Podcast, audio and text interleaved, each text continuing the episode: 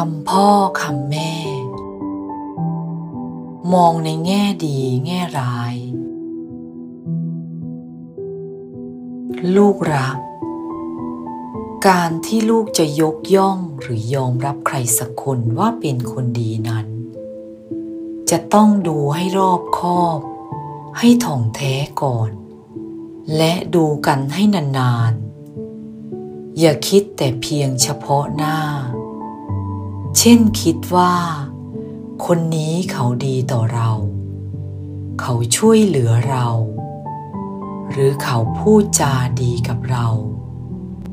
เราก็เห็นว่าเขาเป็นคนดี ความจริงคนที่เขาดีต่อเรามิได้แปลว่าเขาเป็นคนที่ดีจริง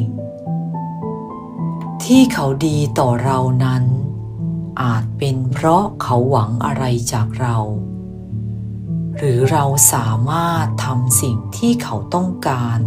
ให้เขาได้ หรืออย่างน้อย เราไม่ได้ไปขัดขวางผลประโยชน์อะไรของเขา เขาก็ย่อมดีต่อเราเป็นธรรมดา คนที่ดีจริง ๆนั้นจะต้องดีต่อเราและคนอื่นด้วย ทำนองเดียวกัน เขาดีต่อคนอื่น แต่ไม่ดีต่อเรา ก็มิได้แปลว่า เขาเป็นคนไม่ดี คนไม่ดีนั้น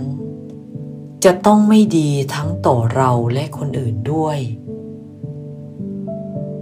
ที่ยกเรื่องนี้ขึ้นมาบอกลูก ก็เพื่อให้ลูกรู้ไว้ล่วงหน้า